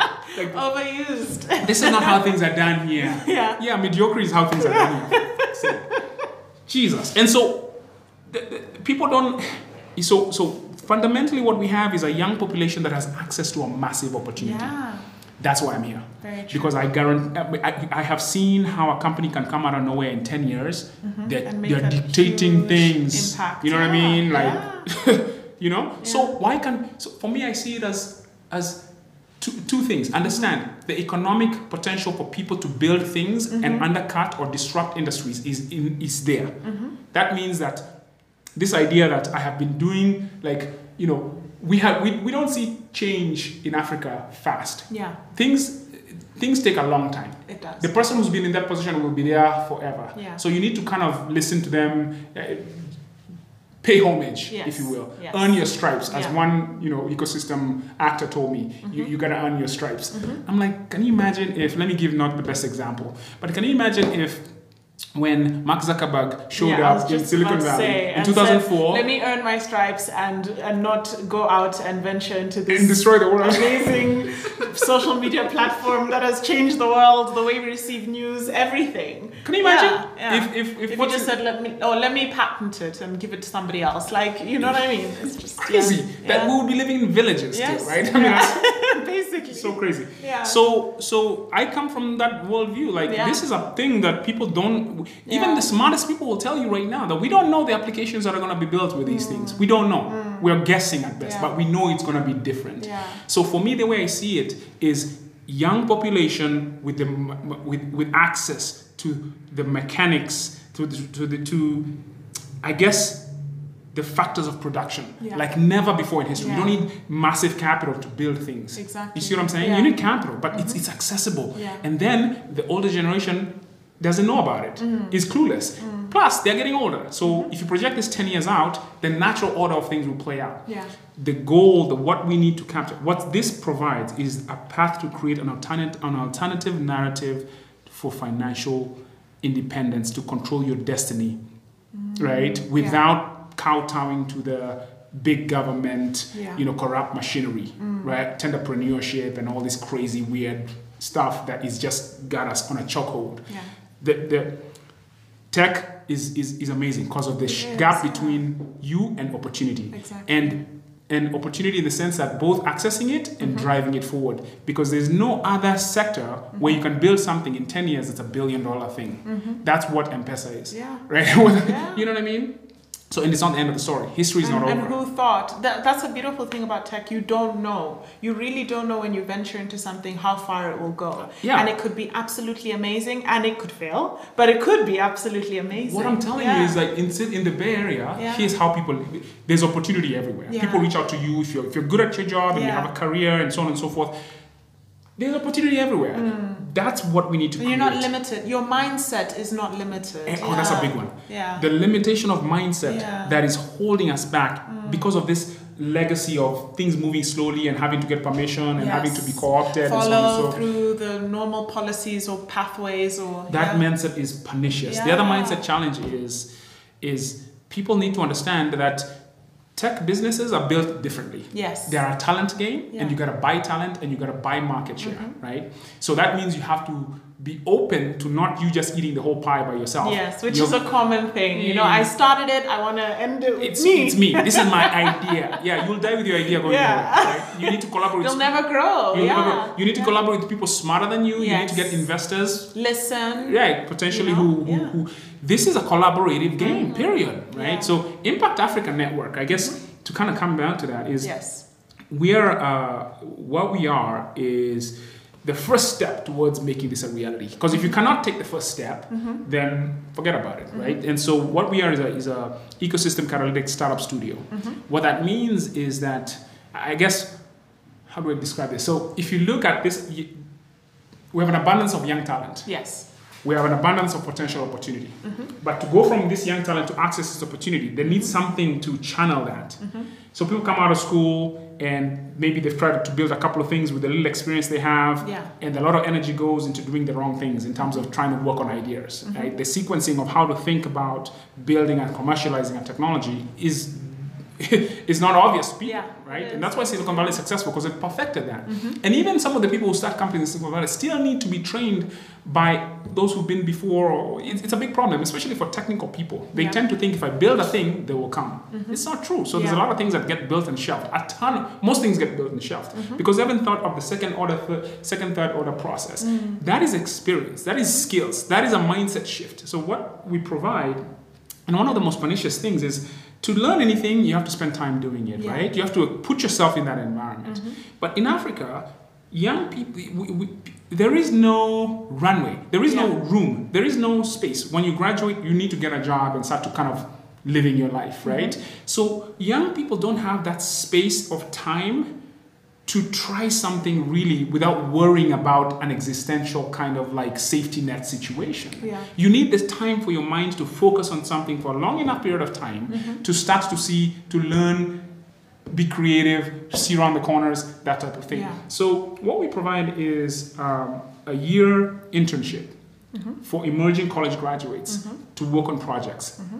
that have been vetted through a process where those projects have the potential to become a real thing, Wow. right? Yeah. Where And vetted by your team. vetted by, by, by our team, by mm-hmm. experienced people, right? Let's work on this, not this. Yes. Right? So it's about optimization Yeah. for growth. And so these young people can come into an environment where they can work with like-minded people on projects. It's not about your idea. Yeah. It's about execution. About Execution. Right? yeah. Mm-hmm. And so we have a process and a structure and a disciplined thought, uh, you know, way we do things. Mm-hmm. And, and, and that's, that's what is needed. Because you have that, there is no way, human beings are capable of amazing things, Yeah, right? And so we need that year where people can actually be exposed to that new way of doing, developing the skills. The benefits that these people get, number one, is you get just uh, work skills, right? In, in, a, Yeah. in a modern kind of environment that's thinking in a different way. So you develop the skills of work because when you're coming out of school, most people don't have the work skills, right? Exactly. The other thing you get is startup building skills, mm-hmm. how to think about ideas and vet them properly, how to interrogate your mm-hmm. assumptions, and how to the sequencing of that mm-hmm. process. So startup building skills, even legal, how to think about the legal, uh, you know, regulatory landscape, how to think through around systemically Yeah. right? The other thing that you get is, you know, even if you take 12 months and the projects you guys are working on don't become a thing, you have marketable to to the to the job market because you have been part of Impact Africa Network, this amazing lab that's you know taught you the things that now we don't need to teach you. So you'll be very attractive to startups and, and, and companies. Yeah. And, and so you, you can improve your marketability because now you have something on your resume that says, wow, this person's been, you know what I mean? You're different from any other Exactly. any of your peers Yeah. who may have not had that experience. Mhm. The fourth thing, you have the opportunity to actually be part of founding a company. Right? Yeah. So that's kind of like what's missing in my view. And we and are learning those managerial skills, learning the, you know what I mean, even just the skills of like um, time management and you know what I mean, project scheduling, project management, and basics. this and that. Yes, the basics. The basics. which are not really okay it's explained to you if you do a business course of course you're going to learn it but there's something so valuable about learning it on the day to day on the job. yeah There is nothing Yeah. you, don't, you only learn by doing. Yeah. That's the best learning you. you Very you- true. And so we're a non-profit, grant-funded, philanthropically funded entity, Mm-hmm. um, because there's no business model that fits this what we need to do. yeah And so uh, we are targeting kind of like our supporters come from the global uh, tech community, founders who've you know experienced success in their life. You know, people who actually had success always want to give back, yeah and they understand the value of supporting entrepreneurship, and, and so so that's one of our audiences. But anybody who, who sees value in terms of enabling the young talent in Africa to have a shot at the Yeah. digital transformation of Africa, Yeah. not as just consumers, but as creators and owners of it, that is one of the biggest opportunities for transformation we have right Yeah. now. And so that's what Impact Africa Network does. So basically, you can think about us almost as extended education, Yeah. but in a very practical, real world sense. Mm. The work we do creates investable startups, great right? Yeah. In, in that's kind of the outcome. It- we have and, and from the person who started off as an intern is idea it's from their It- it- idea The ideas don't. The way ideas come from, that Okay. doesn't matter. Okay. In fact, most of the great ideas will come from. Some of the ideas we'll be working on mm-hmm. will come from us, oh, from Oh, me, wow. from other. Yeah. It- where the idea comes from doesn't matter, right? Mm-hmm. It's about the execution of the idea. Exactly. And I try and tell people that a lot because ideas always change. yeah It's, never true. the right. they So what? yeah It's not. It, it- we here's what I made a decision because I started working with people who had already started something, and I realized they still have this mind. It's very difficult for them to square with the idea that okay, you can support them to build a thing. Because again, it's that small pie mindset and so on and so Yes. forth. I was like, you know, I don't want to work with people who think their ideas are great. exactly I want to work on projects that we can create. yes And so it's about talent, pipelining it into us into an environment and a process and a structure. Mm. It's not about ideas. Ideas are a dime a dozen. It's about the execution. And so ideas can come from anywhere and everywhere, mm-hmm. and we know they will change. Yeah. It is the value here is in the talent and in the environment and in the process and in this. That's that's the thing. So what we push out on the other end mm-hmm. are much better equipped. We, what we're looking to do is scale entrepreneurship mm-hmm. capacity and mindset change at the at the people level. yes On the other side of that is investable projects that become investable startups. okay And so we have a process for how we how we define that.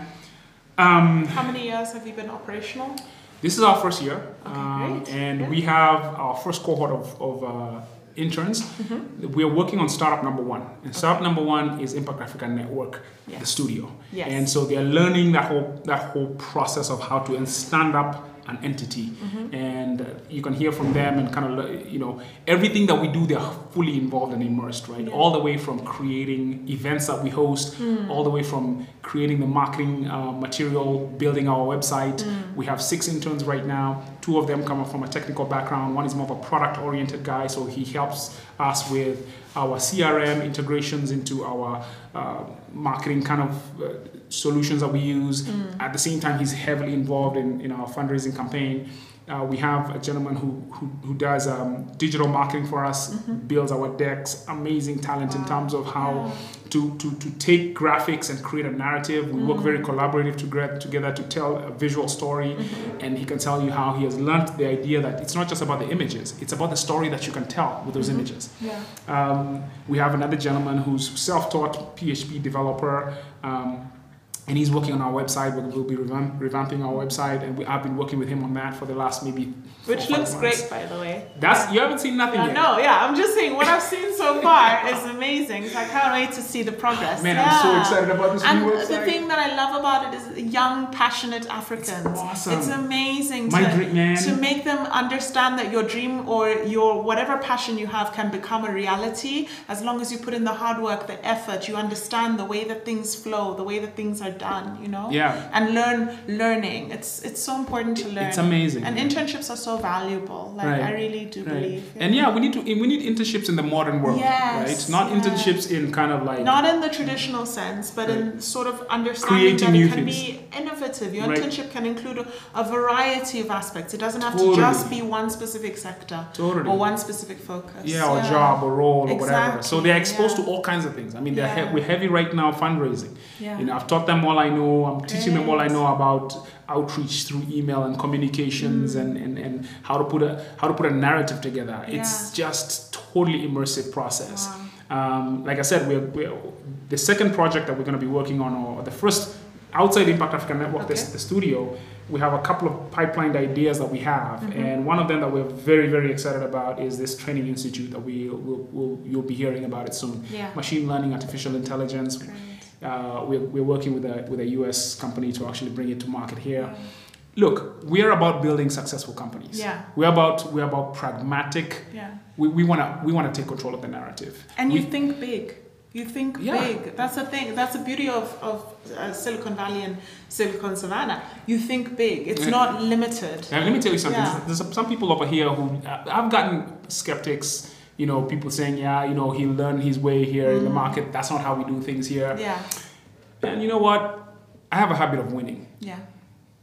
Yeah, I have a habit of winning. So, you know, uh, bet on yourself. Don't bet against me because that's a wasted bet. Let me tell you the Mm-hmm. I truth. like that. Let me tell you the truth, Yeah. man. Because you know, I, I I put my, you know, I've I've, I've invested easily four hundred thousand dollars into this 2 Mm-hmm. years of my life because why? You know, people always ask you why did you leave America? Yeah. Well, America was killing me, to be honest with you, in a Mm-hmm. very real sense. I could have I could have coasted. I was buying a house. I had to. I walked out. I was buying You a. could have had a comfortable life. Have- exactly. You could have, but would you have a comfortable life with a passion that you enjoy? and something that you can you can you can you can contribute Yes. to changing the future Yes. right how I I can't imagine doing anything more than spending my life Mm-hmm. trying to create change at scale Yeah, you know what i mean yeah, uh, and so yeah the vision for us and i'll close with this uh, the vision 2030 we always talk about this i always ask people about their vision 2030 Mm-hmm. Yeah. where do you see this going silicon savannah you know Yes. africa these Uh, Before you do, Mm-hmm. just explain Silicon Savannah to our audience and really the idea and, and what does it mean to you? Yeah, so it's interesting because uh, Eh, a lot of tech, there's a, there's a flowering of technology ecosystems around the world, and all of mm-hmm. them have adopted the moniker of silicon, Silicon, this, silicon uh-huh, that, right? So uh-huh. there's Silicon Slopes, which is Utah, mm-hmm. there's all kinds of, you know, I don't know what they call it in Bangalore, but I'm sure they have a name over there. Mm-hmm. But Silicon Savannah, somebody came up, came up with that to describe Nairobi because we're right next to the savannah, right? Yeah. Um, but um, so yeah, my vision 2030, our vision 2030 at Impact Africa Network, right, is to be able to stand back, right, by 2030 and pick out of the Silicon Savannah skyline Yeah. great African companies that we were part of building. Mm-hmm. And if I was to put some metrics behind that, it's mm-hmm. 10 companies with 10,000 employees, quality jobs, mm-hmm. valued at $10 billion. 10 companies, 10,000 employees, $10 billion in, in value. If Kai Fu Lee says that the AI revolution is going to create $15 trillion, why else would you, what, what, what are we going to do here? Yeah. Are we going to be watching that happen? Yeah. We need to be engaged. We need to be involved. We need to also Hello. get in, get into it. That's yeah. so. So it's not So we some. can be part of that Right. 13 trillion. Yeah. It's not just some highfalutin big number Yeah. picked out of thin air, yeah. right? It's very, very doable, Yeah. right? So yeah, I guess that's that's that. And is your is your dream for this network? Because this network is Impact Africa. So your dream is to be a, a continent-wide initiative. Yeah. and, so the, how, how where do you see it going? So the concentration and focus for me right now is, you know, the right thing to do is you need concentration Yes. of, of your energy and focus. Mm-hmm. It's Nairobi, and it's it's about pulling that network together and creating the the, the blue chip, mm-hmm. right, for how to do this. Mm-hmm. And we will create these companies because the way an ecosystem grows is through concentration of people, talent, knowledge. That's how it grows. And then those companies will actually, you know, have to become regional companies. They're not going to be serving Kenya alone. They're going to Yeah. be from Addis Ababa to Lusaka to Zambia. To, That's that's. I'm thinking that level, right? Because Yeah. Kenya is not a it's a small market, so we got to start thinking Africa scale. So with that. Um, uh, I see this as becoming the blueprint for how other ecosystems can scale. Mm-hmm. But the only way we'll enter those markets is through partners on the ground in those markets. Very true. So we're going to build African companies and we'll have amazing leaders in those other markets. For me, this is not just Nairobi is kind of like the epicenter where you, you create that initial, you know, Yeah. uh, s- uh, outcome, but the growth is is is everywhere. Yeah. Right? It's Addis. It's it's I mean, you name it, right? Lusaka. growing with partnerships. And Partnerships, Building that network. hiring yeah. people from there, you know, like to me it's network. Yeah. It's we need to change the African narrative. Yes. And we just need to kind of at the end of the day it's about giving people opportunity. Yeah. And um yeah, and if you really think the, the way it really truly works, you'll have a, a few great companies in Mm-hmm. each sector, in each segment, right? Um, and so we want to create a few of those and support others in other markets who want to create those for their regions, whether it's through the whether it's through uh, as a franchise model or partnership model or whatever it is. Mm-hmm. We want to spread the wealth, spread the knowledge, work together, and break this idea that this nationalistic thought process. Yes. It's just think about it as this one big market that we need to kind of change Yeah. how things have been done for the last God knows how long. And we're all together. We're And we're all just- together. The borders mean nothing. They're nothing. They're nothing. Yeah. They're nothing. Yeah. Right? And so, um, but yeah, you got to start somewhere. You got to have a focus somewhere. I think um, Kigali has its advantages. Nairobi has definitely got its advantages. Lagos has its advantages. Mm. But you know, I, I, you, you need to have that concentration first. Yes. Because if you're too diffuse, you don't have a foundation that you can build on. Yeah. And what would you say to any young African listening to this podcast who wants to get involved, who has a great idea? How do they get in touch with the Impact Africa Network? And what should they do um, before getting in touch? What are the steps that you would advise them to do? know, keep, keep- stay learning. Stay learning. There's a bunch of free information on YouTube. How many pod? Educate yourself about the business of innovation, the business of becoming a top-notch uh, person in whatever industry you're trying to do. Who's had success before? Learn from people who've been there, done that. Mm. Stay learning. Your education, your, your idea is garbage right now. Mm-hmm. What is really valuable is what's between your ears. Mm. It's your attitude. It's how you keep sharpening that saw. It's how you keep in, ingesting useful information. Mm-hmm. It's how you keep elevating yourself, mm-hmm. right? And and learning from people who've done what you're trying to do. Period. Right? Yeah. Uh, and you should not. You should know how things are done. There's a pattern to success. There's a pattern to outcomes. Mm-hmm. Why is it not? And it's available everywhere, mm-hmm. right? You can learn almost anything you need to learn on YouTube today. Mm-hmm. There's podcasts all over the place. Yeah, we live in a digital in a digital age. Like- knowledge is free, Yeah, knowledge is free. Yeah, you know, for the most part. and So, accessible. Yeah. So I would say educate yourself in terms of reaching out to us. Come with your, you know, come to add value. Mm-hmm. Right? Come to if, if, if you, it's your idea doesn't mean squat usually Mm-hmm. because you haven't done anything with it. Uh, I'm not into ideas. I'm into outcomes Yeah. and, and execution. Um, but listen, uh, it's about supporting each other. It's about uh, being collaborative. It's about being the best you you can be so that you can add value. You have to be a positive, not a neutral. You got to be a net positive individual in life in general, right? Because we need everybody rowing in the same direction and adding value to themselves. This idea that you can, there's no free lunch. This idea that somehow you can, we call it ujanja in mm-hmm. Kenya. It's kind of like being too too clever by half. Yeah, You have to put in the work. yeah, You have to put in the commitment. Mm-hmm. There, things don't, there's no shortcut to success. Unfortunately, our corruption history has kind of faked us that there's a path Yeah. to success through corruption. And unfortunately, it's just not true. It doesn't. It's it's, unsus, it's, unsus, it's unsustainable, mm. right? As we know. And so, um, yeah, you, there's so much opportunity. That's all I could say. To any young person right now, mm-hmm. if you if you decide to be good, if you decide to improve yourself and and, and elevate your standards, mm-hmm. and not across the board, mm-hmm. right? There's more opportunity than you can shake a stick at because most people are not doing that. Mm. And what about the young people who feel as though the only way that I'm going to be successful is if I go and do my education abroad and I have nothing? You know, what would you say to them with the same way that you went through um, the universities in Kenya, you know, going to having that opportunity to go to America? What would you say for the average Kenyan, you know, yeah. young person who is unable to get that international education? Should, is that something they should try, strive for? Is it more about what you learn? Is it more about using the resources that we have because we're in a digital era versus the era that you grew up in? Yeah, it's, it's a different world advise? now. Uh, yeah. It's a different world now. Um, like I said, knowledge is everywhere. Mm. People can see what other people are doing all over the world instantaneously. Um, the opportunities in Africa. Mm-hmm. Let me say that again. The opportunities in Africa, right? Mm-hmm. And it may not seem that, like that right now, but you know what?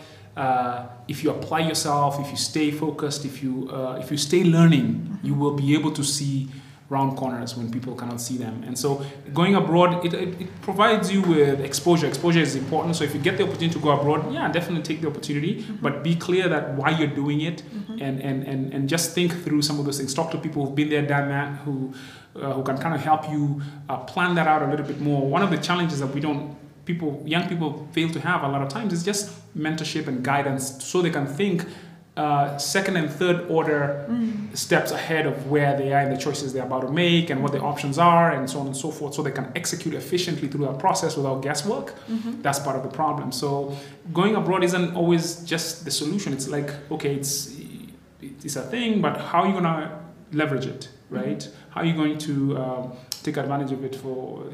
I mean, if, if I always think back, if somebody had kind of, if if I could meet myself mm-hmm. where I was like when I was going to Silicon Valley, right, knowing what I know right now, obviously it would be very very different. Yeah. Right? I would have positioned myself very differently, completely. Um, but uh, it is what it is. So. Yeah. And what's your final motto? Like your motto in life, your a phrase that you live by, a phrase that you truly believe in that yeah, you feel yeah. could impart wisdom. Yeah. So for me, the way I just think about it is, uh, I guess, I, the the motto that I live by is is our model, right? It is changing the African narrative by building great African companies in an ecosystem of high performance, high integrity, and high collaboration. Great. Thank you so much. Awesome. Such a pleasure. Such an honor. Too long. that podcast was too long. I'm sorry, guys. Enjoy it though.